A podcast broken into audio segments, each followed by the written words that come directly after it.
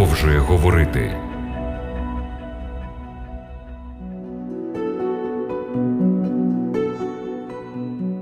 Шановні радіослухачі, вітаю вас на хвилях Радіо Голос Надії. У нашій програмі Біблія продовжує говорити. Ми підходимо до завершення огляду апокаліптичної книги Старого Завіту, книги пророка Даниїла. Сьогодні розглянемо останній 12 розділ цієї книги.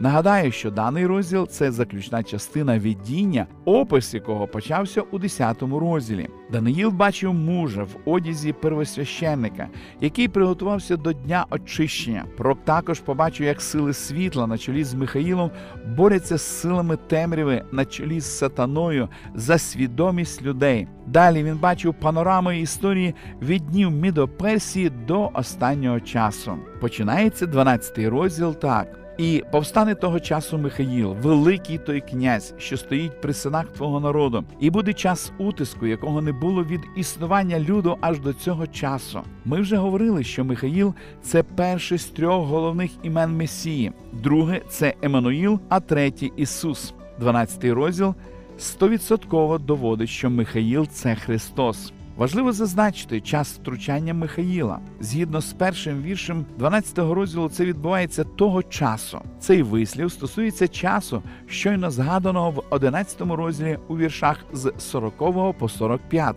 Указаний період часу охоплює часовий відрізок від падіння папства в 1798 році до Дня Воскресіння наприкінці часу. Дієслово повстане, з яким ми зустрічаємося у першому вірші, містить два важливих аспекти для опису дій Михаїла. По-перше, дієслово повстати звучить як воєнний термін і означає сходження царя, котрий має намір завойовувати і правити. Отже, Михаїл представлений як воєначальник, котрий захищає свій народ та в особливий спосіб керує ним на останніх етапах великої боротьби. По-друге, дієслово повстати також указує на судовий процес. Михаїл повстає, щоб виступити в ролі адвоката на небесному суді. В образі сина людського він постає перед стародавніми днями, аби представляти народ Божий під час слідчого суду. Про це говориться в сьомому розділі. Тому вислів повстане Михаїл пов'язаний з воєнним і судовими аспектами його служіння. Іншими словами, йому дана сила для перемоги над ворогами Бога. І влада представляти народ Божий на небесному суді. Час втручання Михаїла названо часом утиску відповідно до біблійного пророцтва, коли закінчиться посередницьке служіння Христа. І Дух Божий, як колись у дні Ноя покине бунтівне людство, тоді проти світу піднімуться всі сили зла і затоплять його як потоп. Однак є запевнення, що скорбота зміниться спасінням від Господа, оскільки буде врятований із народу Божого кожен, хто буде знайдений записаним у книзі. Спасіння буде можливе тільки якщо людина записана в книзі життя.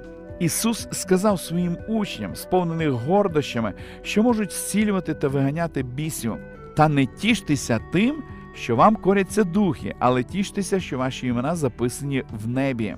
Фраза з народу Твого означає не просто одноплемінників Даниїла, а тих, хто є з Богом в завіті. Апостол Павло стверджує: тож знайте, що ті, хто від віри, то сини Авраамові. Суть цієї віри в наступному. Бо ви всі сини Божі через віру Ісуса Христа. Зріть увагу на чудову обітницю, що записана в другому та третьому віршах. І багато хто з тих, що сплять у земному поросі, збудяться одні на вічне життя, а одні на наругу і на вічну гидоту. А розумні будуть сяяти, як світила небозводу, а ті, хто привів багатьох до праведності, немов зорі на віки віків. Даниїл, ймовірно, записав найзрозуміліше послання в старому завіті про майбутнє Воскресіння. Розмірковуючи над уривком, ми відкриваємо для себе дуже важливі істини. По-перше, метафора сну вказує на те, що безсмертя душі не існує. Людина це неподільна єдність тіла, розуму і духу. Після смерті людина припиняє своє існування, залишаючись у несвідомому стані до Воскресіння. По-друге, Текст указує на майбутнє Воскресіння як на зміну того, що відбувається внаслідок гріха. Словосполучення перекладене в другому вірші 12 розділу як земний порох, мовою оригіналу звучить як земля пороху. Це незвичне словосполучення повертає нас до третього розділу книги буття, 19-го вірша. Єдиного біблійного уривка, де слово земля стоїть перед словом порох. Це означає владі смерті, яка утвердилася після гріхопадіння Адама, буде покладено край, і смерть більше не пануватиме над нами. Як пише Павло в 15-му вірші першого послання до коринтян, смерть буде поглинута перемогою. Смерть це закінчення всього. Однак ми маємо обітницю: смерть не є остаточним вироком для вірного Божого народу. Смерть переможений ворог, коли Христос розірвав пута смерті і воскрес. Тим самим він завдав їй нищівного удару. Тепер ми не обмежені рамками тимчасового існування, бо маємо вічне життя, дароване Богом у Христі Ісусі. Оскільки Михаїл повстане, то й ті, які належать йому, також повстануть із земного пороху і сяятимуть, як зорі на віки віків. Зверніть увагу на повеління, яке отримав Даниїл. А ти, Даниїле, заховай ці слова і запечатай цю книгу аж до часу кінця. Багато хто дослідять її, і так розмножиться знання. Деякі дослідники книги Даниїла сприйняли ці слова як пророцтво про науковий прогрес, що також передбачений пророцтвом. Однак Контекст насамперед указує на те, що слова дослідять її стосуються вивчення книги самого пророка Даниїла. Справді, невеликий екскурс в історію свідчить, що книга Даниїла залишалася складною для розуміння протягом століть. Можливо, про неї знали та вивчали деякі її розділи, але ключові пророцтва залишалися загадкою. Наприкінці пророчого послання щодо очищення небесної святині, небесного суду, ідентифікації особи та дії малого рогу, а також часові рамки цих пророцтв Усе це було оповите таємницею. Однак, завдяки реформації, дедалі більше людей почали вивчати книгу Даниїла. Цікаво зауважити, що після 1798 року книга Даниїла була розпечатана, знання побільшало, і багато людей почало проповідувати урочистку вістку про наближення часу суду. Наприкінці 18-го і початку 19-го століть пророцтва книги Даниїла і об'явлення пробудили нову зацікавленість у різних куточках землі. Вивчення цих пророцтв привело до загального переконання, що другий прихід Христа вже близько. Далі у 12 розділі з'являється три пророчих періоди, які оголошує саме муж у ляному одязі з золотим поясом. Перший з них час, часи і півчасу, по завершенні якого, як зазначено у сьомому вірші, скінчиться розбивання сили святого народу. Вказаний період це семітська форма вислову три з половиною роки. Даний пророчий період був озвучений у відповідь на запитання, коли буде кінець цим дивним речам. Дивні речі стосуються подій з віддіння 11 розділу, особливо щодо діяльності північного царя, який на Бога богів говоритиме дивні речі. Цей період вже згадувався у 25-му вірші 7 розділу щодо малого рога і він буде говорити слова проти Всевишнього і пригнобить святих Всевишнього, і буде думати позмінювати свята та права. І вони віддані будуть йому у руку аж до одного часу, і часів, і половини часу. В дослідженні сьомого розділу ми вже побачили, що три з половиною роки діяльності малого рога. Це пародія на трьох з половиною річне служіння Христа. Як було вже сказано, малий ріг це символ середньовічної релігійної політичної папської системи. Прикладені до папства буквально 3,5 роки нічого не дають. Однак, якщо ми переведемо 3,5 роки у дні, що складає 1260 днів, і до них використаємо принцип день за рік, тоді у нас все стає на свої місця. Ми перевірили цей принцип у тлумаченні 70 років тижнів з 9 розділу.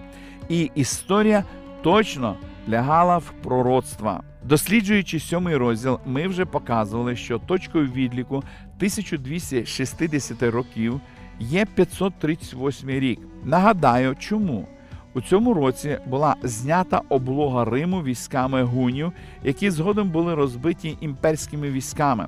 Тоді фактично почав діяти указ імператора Юстиніана, виданий раніше, про те, що папа Римський є головою всієї церкви в імперії. Тоді ж Юстиніан передав і політичне правління західною частиною імперії папі, оскільки сам правив в східній частині. Отже, якщо ми додамо до 538 року 1260 років, ми потрапляємо у 1798 рік. Чим знаменита ця дата? Тим, що хвиля французької революції досягла Італії. Папа Пій VI був арештований та відправлений у фортецю Валанс, де помер за рік. Вся папська область, що займала центральну Італію, була оголошена Італійською республікою. Вся церковна власність націоналізувалася. Всі вважали, що це кінець католицизму. Два інших періоду часу 1290 і 1335 днів. Це відповідь на запитання, який цьому кінець поставлене Даниїлом мужу в ляній одежі. Обидва часових відрізки починаються від часу, коли буде припинена стала жертва і поставлена гидота спустошення, як про це говориться в 11 вірші. З дослідження восьмого розділу ми дізналися, що стала жертва єврейською тамід означає щоденне храмове служіння священників для очищення народу. В контексті істини про небесне святилище ми розуміємо, що мова йде про щоденне служіння Ісуса Христа як нашого заступника, яке він розпочав після Вознесіння. Це служіння Христа узурпував малий ріг, оголосивши себе намісником Христа на землі. Це намісництво малого рога тісно пов'язано з політичними подіями. Кінець 4 та початок 5 століть знамениті великим переселенням народів, коли хвилі різних войовничих племен обрушилися на Західну Римську імперію. Вони несли не тільки політичну, але й релігійну загрозу, адже багато з них були аріанського віросповідання. Саме з 508 до 538 років відбувався контрнаступ імперії. У 508 році Хлодвіг, король Франків, розбив і знищив Вестготію. Показово, що Хлодвіг був першим язичницьким королем, який прийняв католицьке християнство і присягнув на вірність папі римському як наміснику Христа. Згодом імператор Юстініан розбив вандалів в північній Африці у 534 році, і, врешті, Остготи були вигнані з Риму в 538 році. Тому початком отримання малим рогом світової релігійної та політичної влади можна вважати 508 рік. Додавши до нього 1290 років, ми знову опиняємося в 1798 році, коли папа був арештований з приходом до влади французького імператора Наполеона, і тоді папство втратило владу. Якщо до 508 року додамо 1335 років, то потрапляємо у 1843 рік. А це за рік до завершення великого періоду 2300 років з 8 розділу книги пророка Даниїла. Це був час мілярицького руху та відновлення вивчення біблійних прост. Це був час очікування і надії на скорий прихід Христа. Дивіться, як чудово складається часовий пазл книги Даниїла. Отже, всі три пророчі періоди 1260, 1290 і 1335 років починаються в епоху раннього середньовіччя з 508 по 538 рік.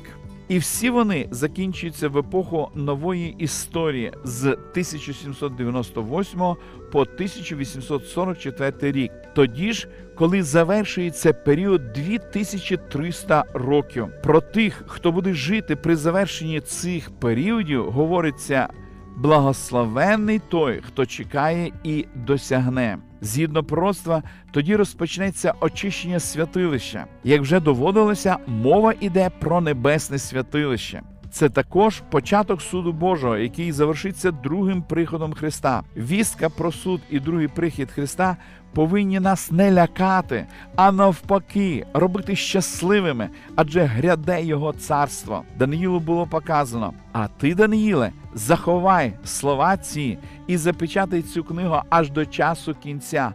Багато хто дослідять її, і так розмножиться знання. Саме наприкінці 18-го, на початку 19 століття пророцтво книги Даниїла і об'явлення стали темою досліджень і проповіді багатьох богословів проповідників. Це привело до загального переконання, що другий прихід Христа вже близький. Потужний міжконфесійний рух 19 століття, який став називатися адвентистським від латинського адвентус прихід, досягнув свого апогею у 1840-х роках. В центрі уваги цього руху були книги Даниїла та відкриття, теми про пересвящаницьке служіння Христа у небесному святилищі та час початку небесного суду і дня очищення. В 1863 році адвентистський рух сформувався в церкву, що стала називатись Адвентисти сьомого дня, яка поширена і звершує служіння у всесвітньому масштабі. Її головними пунктами вчення і проповіді є Ісус Христос, що пролив за нас свою божественну кров і служить як наш пересвященик у небесному храмі, незмінність Божих заповідей, зокрема четвертої про святість суботнього дня, та другий прихід як головна надія людства.